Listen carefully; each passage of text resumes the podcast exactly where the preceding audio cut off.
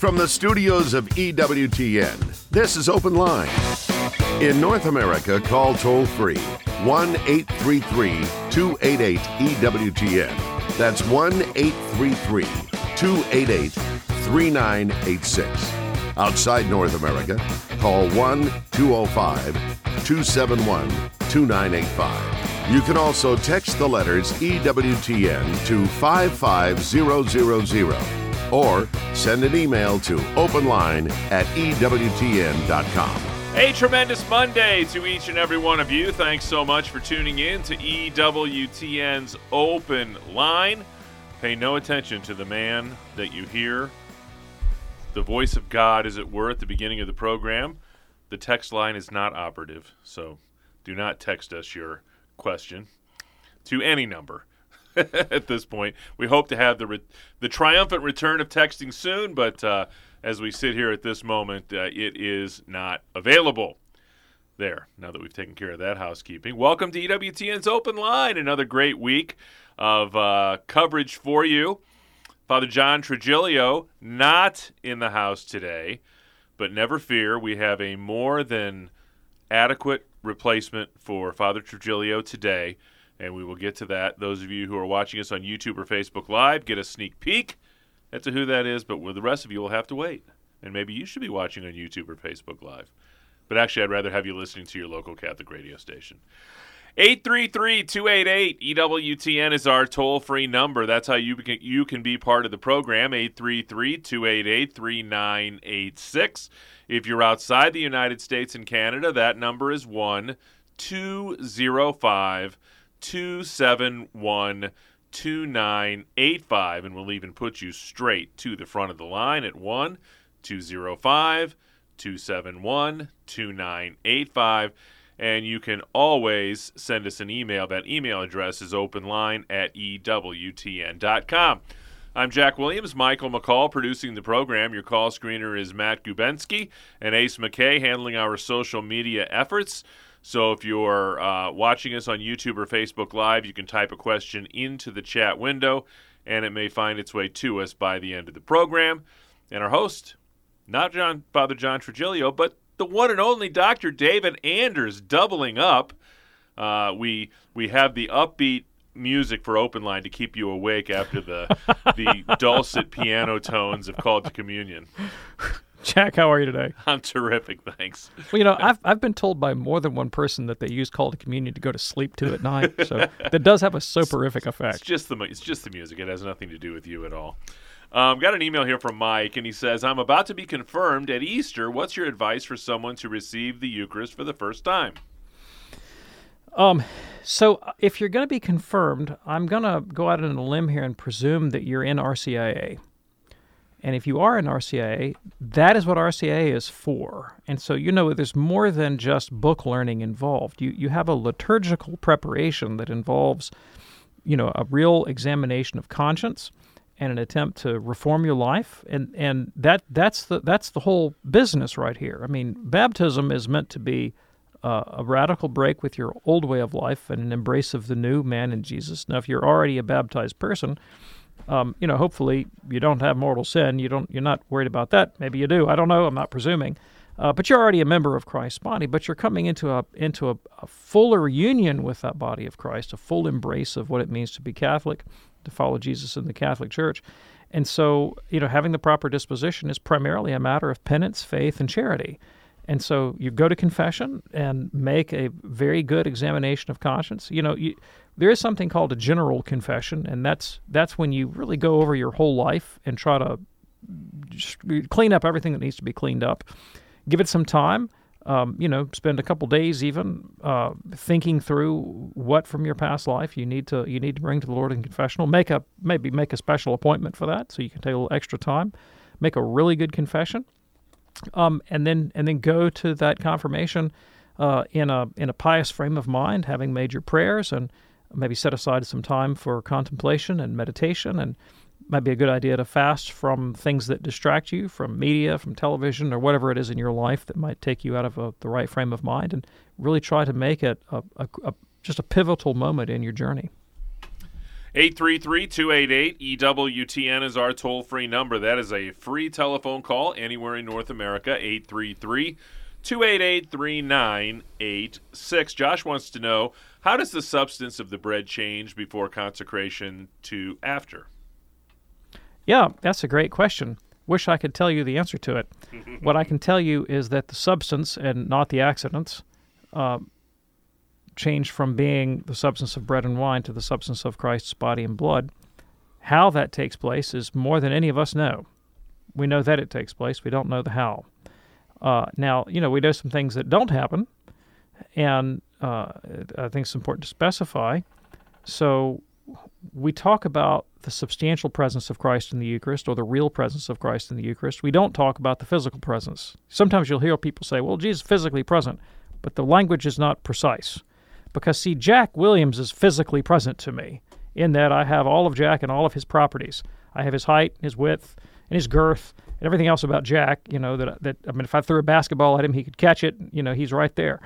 And obviously, Jesus is not present in that way, but he's present substantially, right? But in a way where he doesn't have any of those properties of physical presence, like quantity or extent or you know coloration. None of that stuff is there. That's obviously a very mysterious mode of presence, very mysterious indeed, and something that uh, you know that a physicist or a biologist could never have anticipated. We wouldn't know it, but that God had revealed it. And uh, you know St. Thomas's beautiful hymn, Adorate, uh, Adorate. Ah, I'm going. My mind's going blank, and my tongue's getting tied. Adoro te devote, right? I adore, devoutly I adore thee.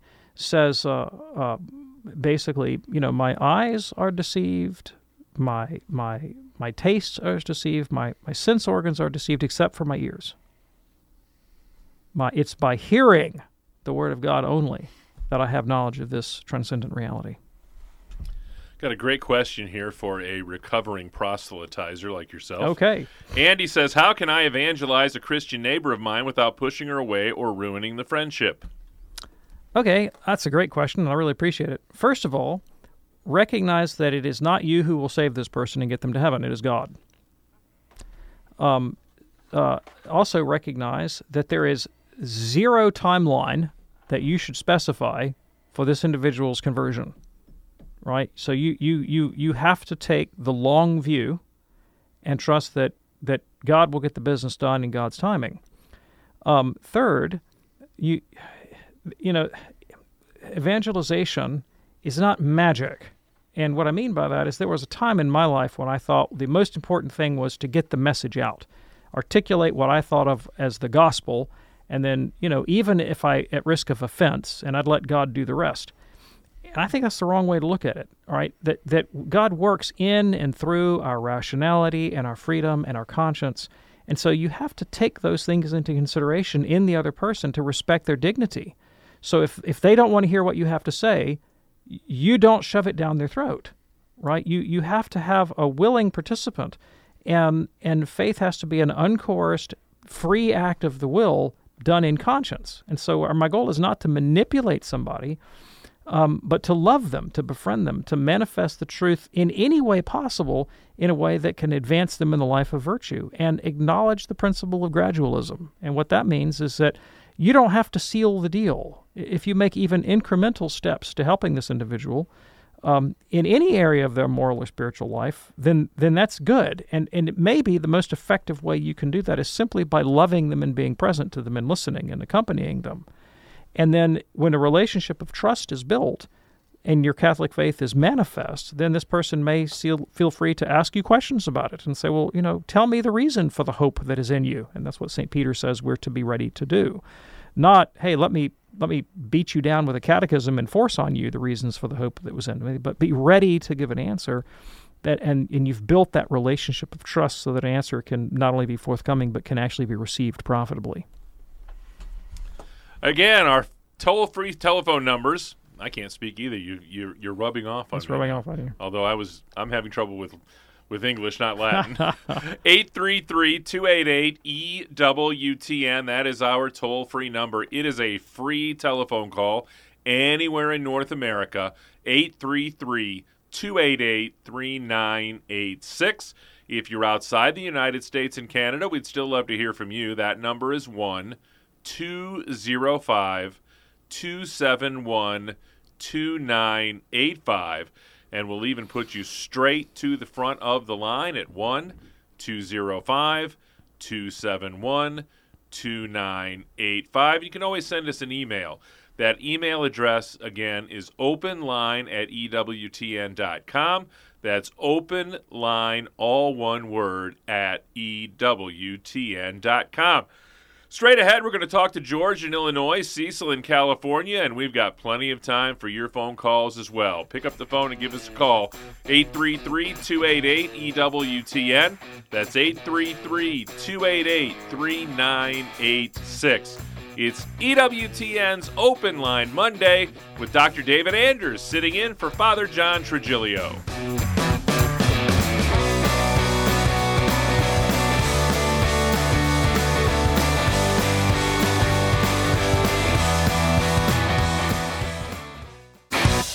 This is Open Line on the EWTN Global Catholic Radio Network. If you have a question, call 1 833 288 EWTN. That's 1 833 288 3986. Outside North America, call 1 205 271 2985 or send us an email to openline at EWTN.com. You know, you never have to be without EWTN. You can actually carry it with you everywhere when you download the free EWTN app. You can enjoy EWTN's live television and radio streams, audio and video on demand, EWTN news, program schedules, prayers, devotionals, just about everything we have to offer here at EWTN. Just go to EWTNapps.com and download the EWTN app today. It is free. 833 288 EWTN. That phone call, free. 833 288 3986. First up today is George, a first time caller in Rockford, Illinois, listening on Sirius XM Channel 130. George, you are on with Dr. David Anders. Hey, George, are you there? I'm here. Yeah, go waiting. right ahead. Okay. Um, good afternoon, doctor. This is George Ferrari. I'm calling from Rockford, Illinois. My prayer is my question is regarding prayers. I've been praying the same format for many, many, many years, and by the time I start and finish between prayers, mass, and rosary, it takes about two, two and a half hours could I change the format? Could I get into a different group of prayers without uh, yeah. uh, getting into uh, into trouble with the upstairs? Yeah, yeah, yeah. Sure, I'm going to answer this question. And first of all, let me tell you something, George. Uh, you have you have already won my admiration because what you just told me is that you have a years long habit of spending up to two and a half hours a day in prayer, and and so you are just light years ahead of a lot of people in their prayer lives. I mean, this is this is really something. I mean, I don't want you to take pride. I don't want you to be spiritually pride, but like, I really commend you for your dedication to the life of prayer. I mean, this is just really wonderful. And so, you know, the the short answer to your question is, of course, of course. And any spiritual director is going to tell you that we go through seasons in our life of prayer. And there are, there are prayers that we might pray at one stage of our spiritual journey that are very important for us to pray, but that we have to put aside actually as we move deeper into the spiritual life. Um, now, here's what I can't do. I can't diagnose your spiritual condition over the over the telephone. And so this kind of question is best given to a spiritual director who knows you and knows your interior life. Now, my guess is from your question, you probably don't have one. And, you know, a lot of times priests are kind of busy and maybe they don't want to take up the, the job. So here's really honestly, for someone with the level of commitment that you have, here's what I would recommend. You're in Rockford, Illinois. I don't know, but I feel almost certain that someplace within driving distance of you, you're going to find some kind of convent or monastery where there are Catholic contemplatives monks or nuns that have given their lives to the life of prayer. Very often, Catholic religious who are in monasteries like this will serve as spiritual directors for the laity. And what I strongly recommend you do is that you seek out one of these communities. Uh, maybe you find a, you know, for example, a, a Benedictine or a Trappist monastery near you, and you go out there and you meet some of the monks and you say, "I'm, you know, I'm, I've been spending two and a half hours a day in prayer for the last, you know, however many years, and I've been told that that it's time for me to get a spiritual director. I'm serious about the life of prayer. You know, I'm not. This is. I'm not new to this, but you know, given the nature of your question, I need to be in a serious relationship of spiritual direction with someone who can tell me what's next in my life of prayer. Yes, of course, you can change your prayer routine, but with your level of commitment, I think rather than just you know tossing it to to to chance or to randomness, you need the counsel of a of an experienced uh, director who can tell you here's what to do with all of that commitment that you have. Here's the best next step for you. Don't don't ask me because i don't i don't know your situation. I don't know your interior life.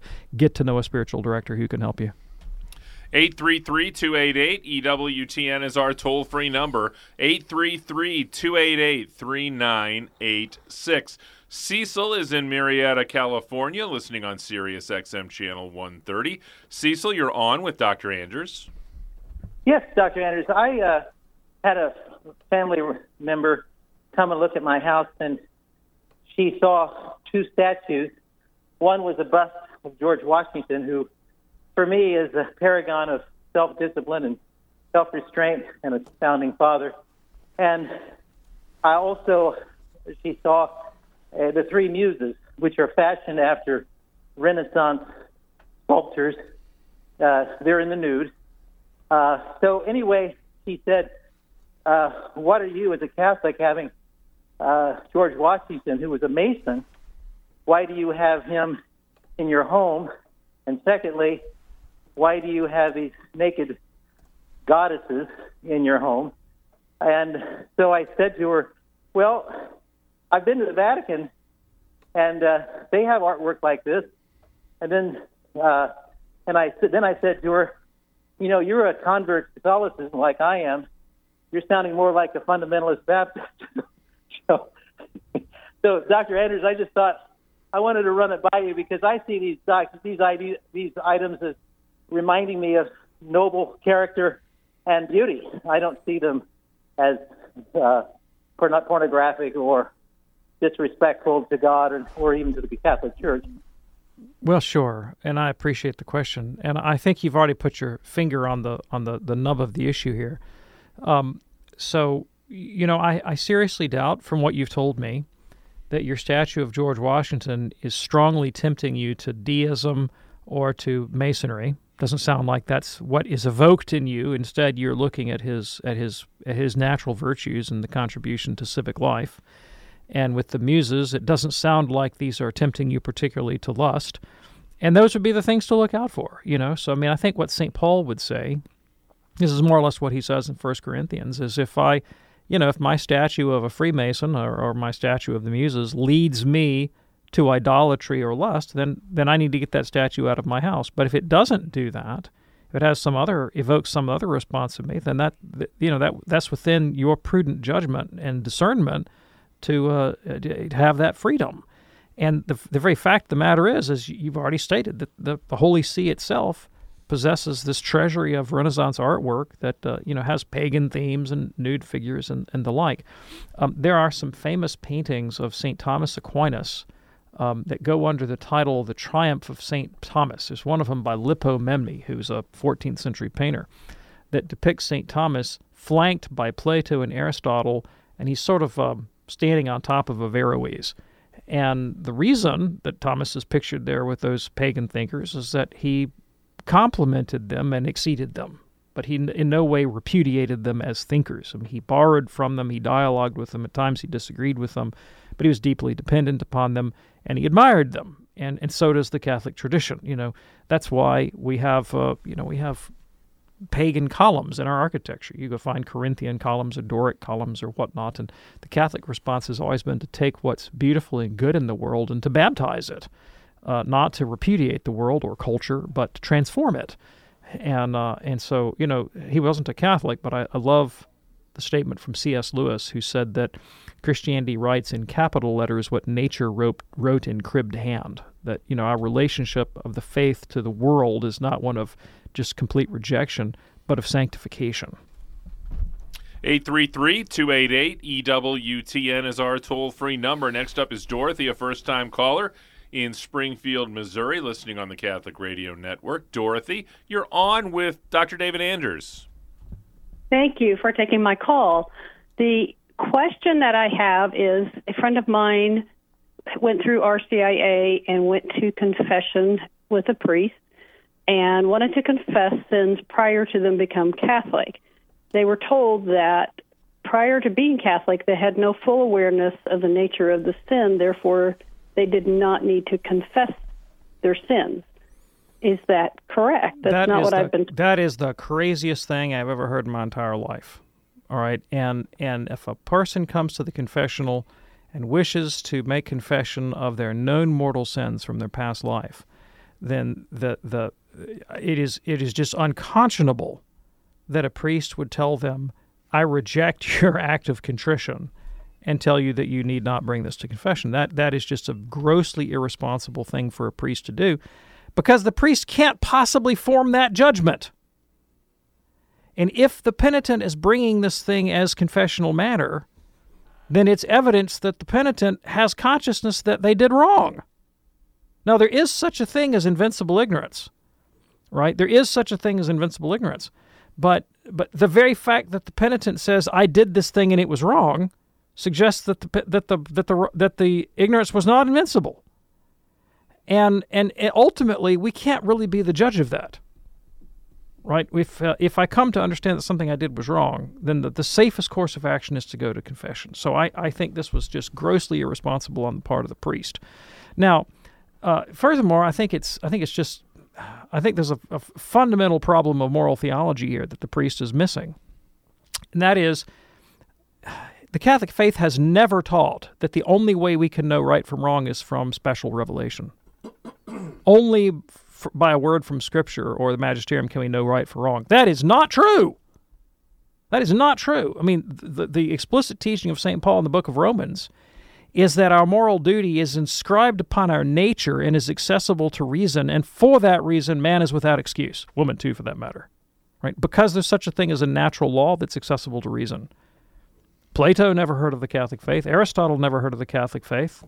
It didn't stop them from writing magnificent ethical treatises. You know, you don't find pagans writing ethical treatises in favor of cowardice. You don't need a divine decree in sacred scripture to know that cowardice is, is despicable. But that's something that you can discern by natural reason. You don't need a decree from heaven to know that, say, you know, wanton immorality and, and abandoning yourself to your passions uh, like an animal, that that's debasing to human dignity. There's not a culture on the planet that, that, that, that says this is fundamentally in your best interest. Although we're getting dangerously close to that in our culture, but we hadn't quite gone over the over the cliff yet. You can know things about the moral life from reason. Everyone does, right? Um, children know it's not okay to lie, and so the priest's position is just first of all he's wrong about uh, about uh, invincible ignorance, but he's even more wrong about the way conscience works. So yeah, she. If I were if if I were her, if I were she, I would find another priest and I would go to confession. 833-288-EWTN. That's our toll-free number. Pick up the phone and give us a call. If maybe you're a non-Catholic and you have a question about a teaching of the Catholic faith, or if you're a long-time, lifelong Catholic and there's a certain teaching of our faith that you're not sure about, or a practice that you've witnessed that you couldn't quite understand, please give us a call. The number is 833 288 3986. It is a free telephone call anywhere in North America. 833 288 3986. You can also send us an email openline at EWTN.com. It's EWTN's Open Line Monday with Dr. David Anders sitting in for Father John Trigilio.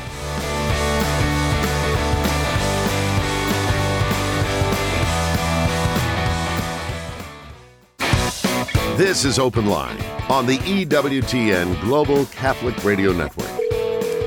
Dr. David Anders sitting in today for Father John Trigilio. If you've got a question, please give us a call at 833 288 EWTN. That's 833 288 3986. Uh, Dr. Andrews, Mary was on the line, and apparently she couldn't hold through the break.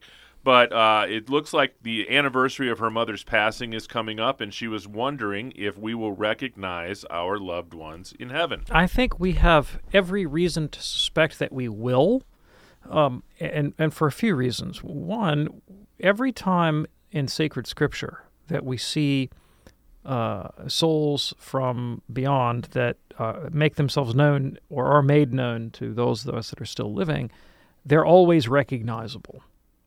So we've no we've no evidence to the contrary in sacred scripture. Uh, we know that in the resurrection of the body, we'll get our bodies back, and the pattern of the resurrection is the pattern of Christ's resurrection.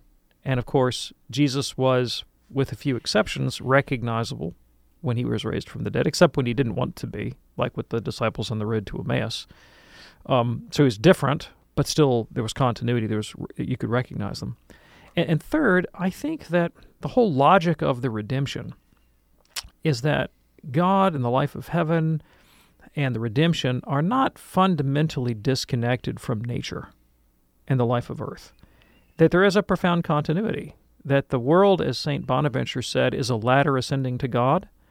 Um, you know, it's not just it's not just a road to nowhere from which Jesus rescues us, but there's actually a continuity between our historical, physical, embodied existence and and eternity. And, and grace is not something that destroys nature, but something that fulfills and completes it. And so it would be it would be really discontinuous with the whole logic of redemption if our condition in redemption were just utterly different from our life on earth. I think it's elevated, it's it's it's consummated, it's transformed, it's transfigured, but it's not it's not totally different. Joseph is in Vista, California, listening to EWTN radio today on John Paul II Catholic Radio. Joseph, you're on with Dr. David Anders. Oh, thank you. How are you today? We're all right. Thanks. How about you? Oh, good. Doctor, I just uh, I wanted to ask you during the exposition of the Blessed Sacrament, um, at the end, um, usually we sing the Salve Regina, and sometimes it won't get sung. And I just wanted to know, I'll sing it because I, I, I don't think we should one day sing it and another day not sing it in honor and in deference to Mary. And um, I wanted to hear what you have to say about that. Yeah, um, sure. Thanks. I really appreciate the question. So, Salve Regina is a beautiful hymn, and I think it's a great idea to sing it. And I think it's a great idea to sing it in the context of Eucharistic adoration. And so I advise people to do that.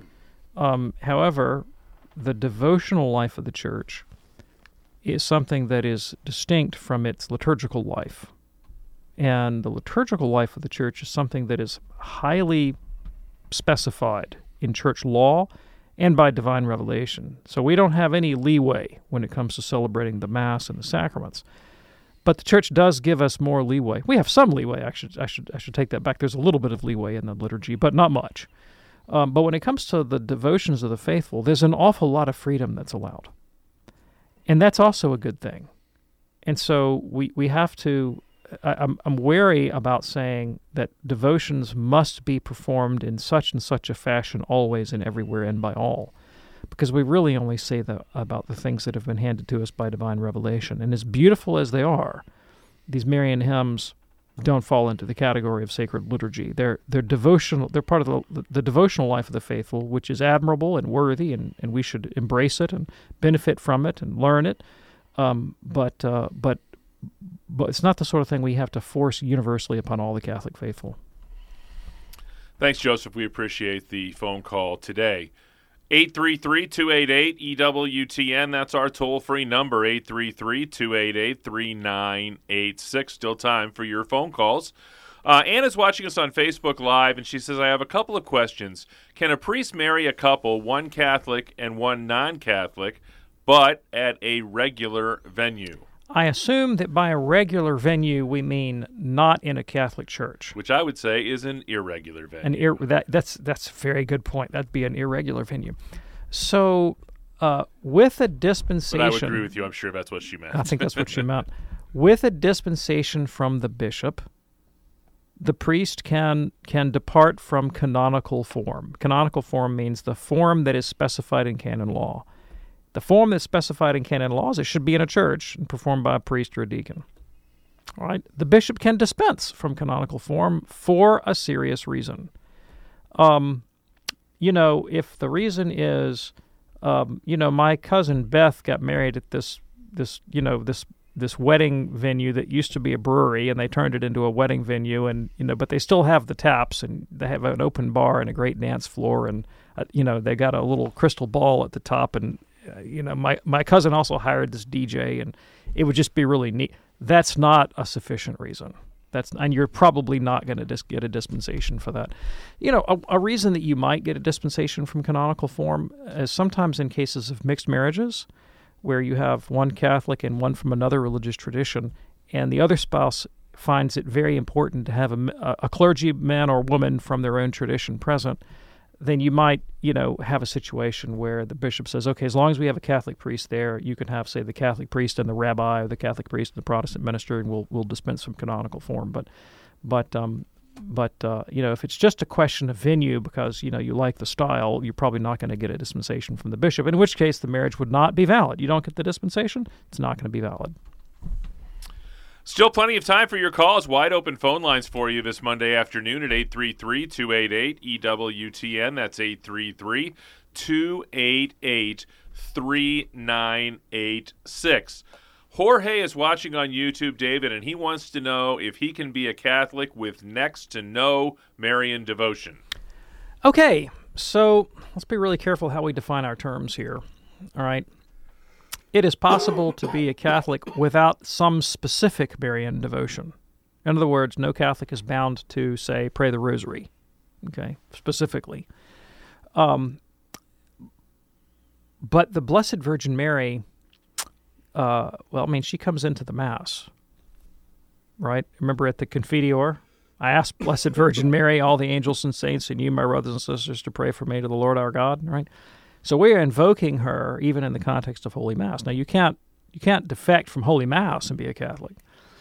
Um, Mary comes into the dogmatic structure of the Catholic faith, and so uh, Pope Pius IX decreed that by the same degree of predestination by which God decreed the incarnation of the Son of God, that He also decreed the Immaculate Conception of this particular Virgin to be the mother of God. So it's not like, you know, God was looking around for an adequate container for the Son of God and said, "Let's let's check out all these uh, all these young girls from from Nazareth, and you know we'll we'll hold a contest." And oh, Mary went. No, it didn't work that way.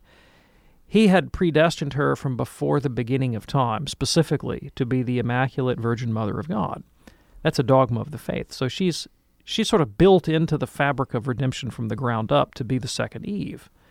And so a Catholic confesses that they believe everything that the Holy Church declares to be revealed by God. And that's all the Marian dogmas. And and that includes a recognition that she has a unique role in the redemption. And you know, St. Paul says that we have to give honor to whom honor is due, justice to whom justice, custom to whom custom. And so it would be it would not be right in justice for us not to acknowledge the preeminent role that Mary has in the redemption of the human race. That does not have to give expression in some particular devotion. Uh, but the Catholic could not be could not be uh, inert to that in their in their heart, in their consciousness. You know, so you, you which is to say that some form of devotion to the Blessed Virgin Mary is just and right and appropriate. And if a person's willfully said, it's one thing if they were ignorant. They, you know, they don't know any Marian prayers. Well, yeah, you could be a good Catholic and not know any Marian prayers. But if a person said, you know, I'm just going to dispense with the whole Virgin Mary business and just sort of put her aside and, and, and not really regard her at all, um, well, then you'd be violating the very words of Scripture that prophesy that all generations will call her blessed.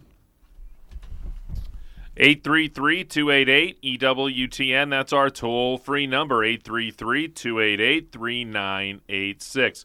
Ron is a first time caller in the great state of Illinois listening on Covenant Radio. Ron, you're on with Dr. David Anders. It's a pleasure to talk to you, Dr. Anders.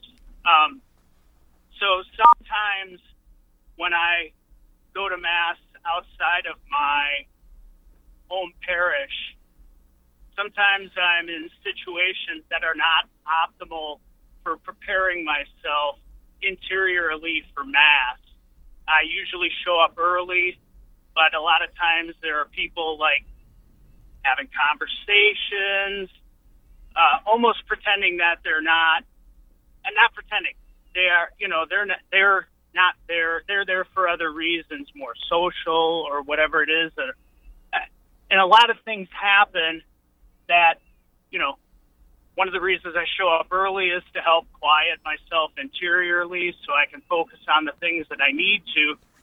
What do I do at the times where I can barely formulate prayers in my head or talk to God or, you know, hear myself think, much less, uh, you know, I have a hard enough time quieting myself. So what, what I've heard about the squeaky boots, you know, I've listened to you for years. I enjoy, you know, uh, thought open line was an appropriate place to ask you this question. Yeah, sure. I really appreciate it. And I'm, I'm deeply sympathetic to the question.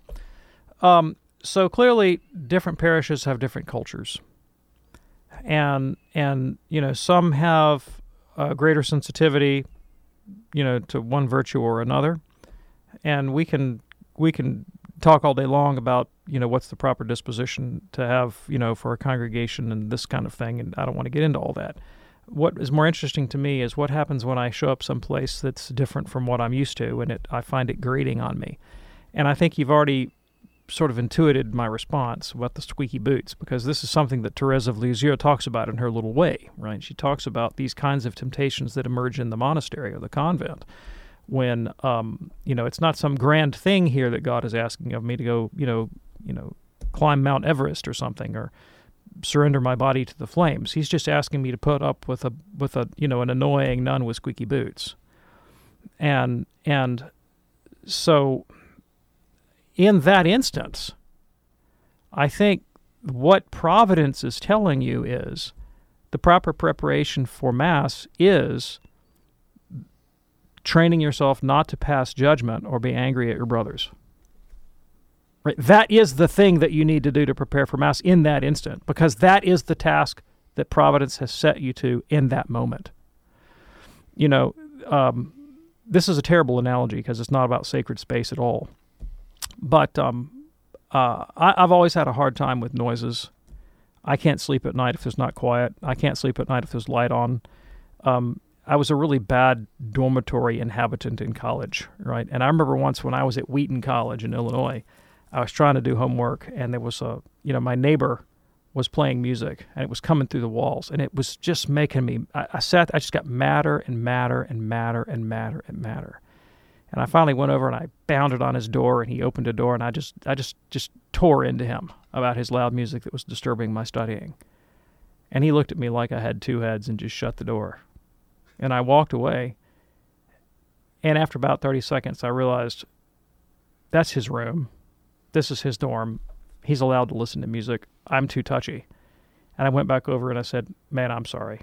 I apologize.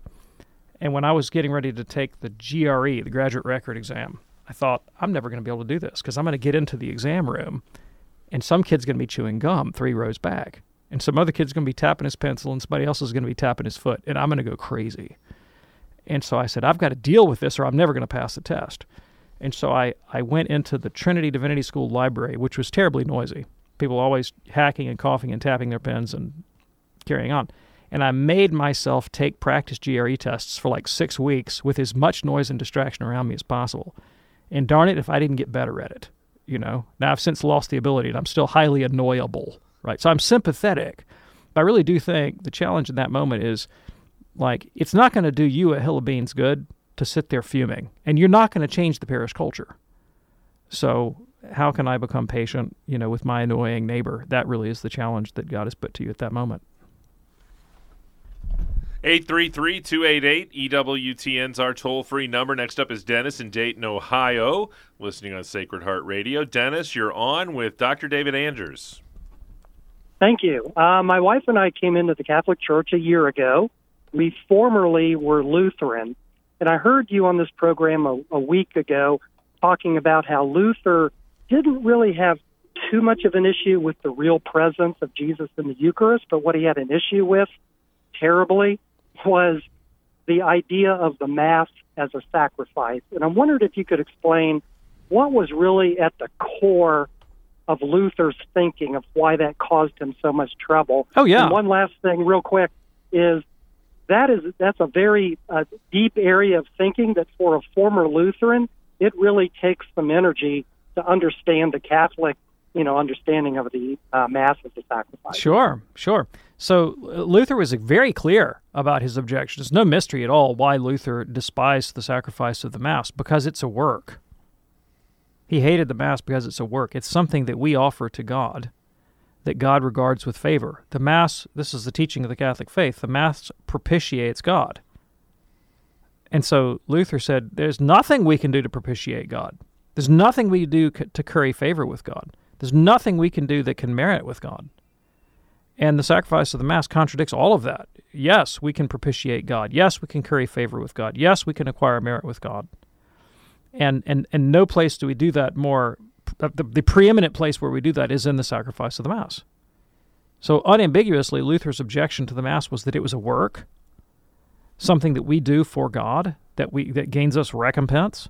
And Luther's position was that you're saved by faith alone, and there's absolutely zip that you can do that wins any kind of favor or recognition from God. In another context, in his commentary on the Galatians, Luther once said, God never smiled on a man for his charity or virtues. And that's how strongly Luther took the idea of this justification by faith alone. Now, in terms of what is the what is the sacrifice of the Mass, in what manner is it a sacrifice? This, quite frankly, is something that most Catholics don't understand, even those that think they do. All right, and and the teaching of the church is extremely plain.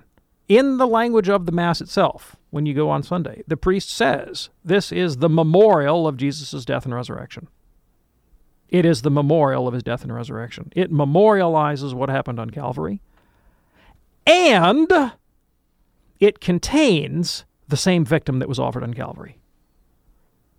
And so think about that. The Jesus who gave himself on the cross is also present to us in the holy sacrifice of the Mass through transubstantiation. So the priest literally is offering the body and blood, soul, and divinity of Jesus to God.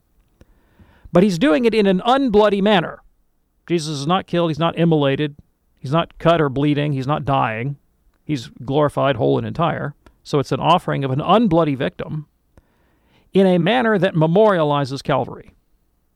That is the explicit teaching of the Council of Trent and of Pius XII and the encyclical Mediator Dei. It's also the teaching of St. Thomas. So that's the way it works. And the objection that many Protestants have is, well, you're just sacrificing Jesus all over again. That's that's modern Protestants will often say that. And we say, yeah, but in an unbloody manner. Not in a bloody manner. And in doing this, we're also we're also teaching ourselves.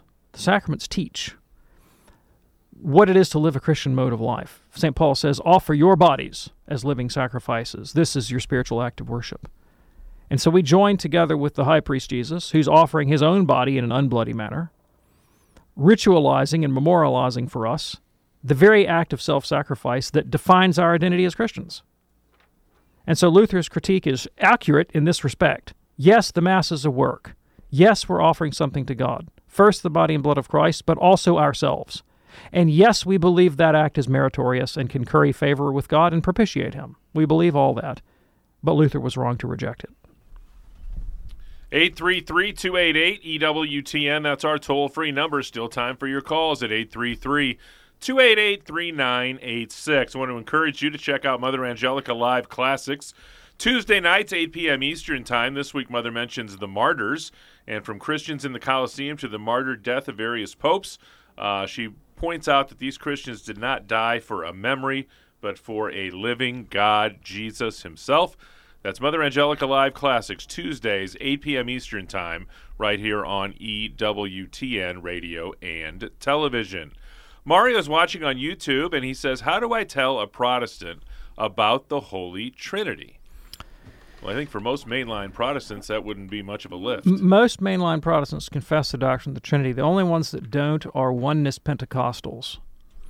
And um, so it really depends on where they're coming from. Now, to someone who doesn't believe in the divinity of Christ, the issue in the Trinity, of course, is to convince them of his divinity. And we and we, we, we believe that our knowledge of this is important because our union with Christ is actually union with God. If if Christ is a mere creature, then Jesus doesn't unite us to God; he just unites us to a creature. So it's important that we confess his divinity. However, his his his separate personhood from the Father is also tremendously important. All right, that uh, and see, this is where the oneness Pentecostals go wrong. They they believe that there is one God but that he just has you know three masks as it were father son and spirit roles that he plays. The old the old fallacious analogy of the trinity being like water steam and ice which is entirely wrong um, is uh, is uh, is modalistic or sabellian. That's what the oneness pentecostals hold. The problem there is it makes the personality of jesus a kind of dissimulation. It's a lie. It's a fake because jesus presents himself in dialogue with the father but if the Father and the Son are the same person, then then Jesus is just putting on a show. He's not really he's just talking to himself and making it look like he's talking to another person. And why that's a problem for us is that in becoming members of Christ, we actually enter into the Son's sonship. His his filial identity and relationship to the Father is what we share in. And so if if in knowing Christ we don't know we don't know the Son, we might, if we know God but not the Son, then we're not able to actually stand within his filial relationship as sons. So there's a there is a soteriological, that is to say, a, a, a salvation related significance to the doctrine of the Trinity. It gives us union with God, but it also gives us the position of filiation or sonship. And the Trinity reveals something to us about the deep structure of reality, namely, communitarian love is not just morally, but metaphysically the ultimate principle in all of reality. Um, Marie in the Midwest called in, and she uh, she wants to know if the church has anything to say about whether she can go to her niece's uh, alleged wedding to another woman. And she said she's torn. She's she's a wonderful niece, but uh, it may be really confusing for my children. Sure, sure, sure. So the the church, you're never going to find in a church document this specific statement you should not change lanes at 100 miles an hour on the interstate while drunk. All right? Um, but the fact that the church hasn't said that specifically in an official document doesn't mean you can't form a firm moral judgment about that. You know it's wrong to change lanes at 100 miles an hour on the interstate while drunk. You shouldn't be doing that. And in the same way, I'm not aware of a particular document from the Holy See, but we have the principles to answer this with certainty. And you've already laid them out for yourself, and that is the scandal of the children right? Because this is not a wedding. This is an act against justice. It is against justice. Justice is giving someone what they are due, and this kind of commitment is not due to one another in that kind of relationship. And it, it, it, it, it's a gross violation of the nature of the Marriage Act as such, and in particular the relationship of parent to child. And so the risk of scandal to your own children is astronomically high. Irene's watching us on YouTube and wants to know if someone dies still denying salvation through Christ, are they given one more chance on the other side? Um, they are not given one more chance on the other side. They are not given one more chance on the other side. However, we are really not in a position to to judge the condition that you just laid out. All right. Um, so I, I, I really don't know another man's conscience. I really don't. Only God is the judge of consciences. And so we presume a hopeful attitude towards the salvation of all and know that God wants all to be saved. And uh, and I'm not going to form the judgment. I know that guy's in hell because I don't know that. I don't know that. And uh, and God wants all to be saved and offers sufficient grace to everyone. Todd wants to know why do Catholics wear and use medals and use holy water? Sacramental. Um, so a sacramental is a kind of sacred sign that has been blessed by a priest and you know, a blessing by a priest is kind of like it's sort of like a permanent prayer. It's uh, it's the priest asking God that on the occasion of the use of this item, may this devotionalist be be sort of brought into the intercessory power of the church. And having that confidence, that reminder of God and, and the intercession of the church and that relationship should prompt one to acts of faith, hope, and charity. So that's why. If it's for some other reason, you know, like it's treated like a magic charm or a talisman, that'd be superstitious. But if it's used with the proper disposition, it really can move one in faith, hope, and charity. On behalf of our host, Dr. David Anders, sitting in today for Father John Trigilio, our producer, Michael McCall, call screener Matt Kubensky, and our social media maven, Mr. Ace McKay. I'm Jack Williams. Thanks for helping us kick off another great week of EWTN's Open Line. Back at it tomorrow with Father Wade Menezes. Until we get together then, God bless.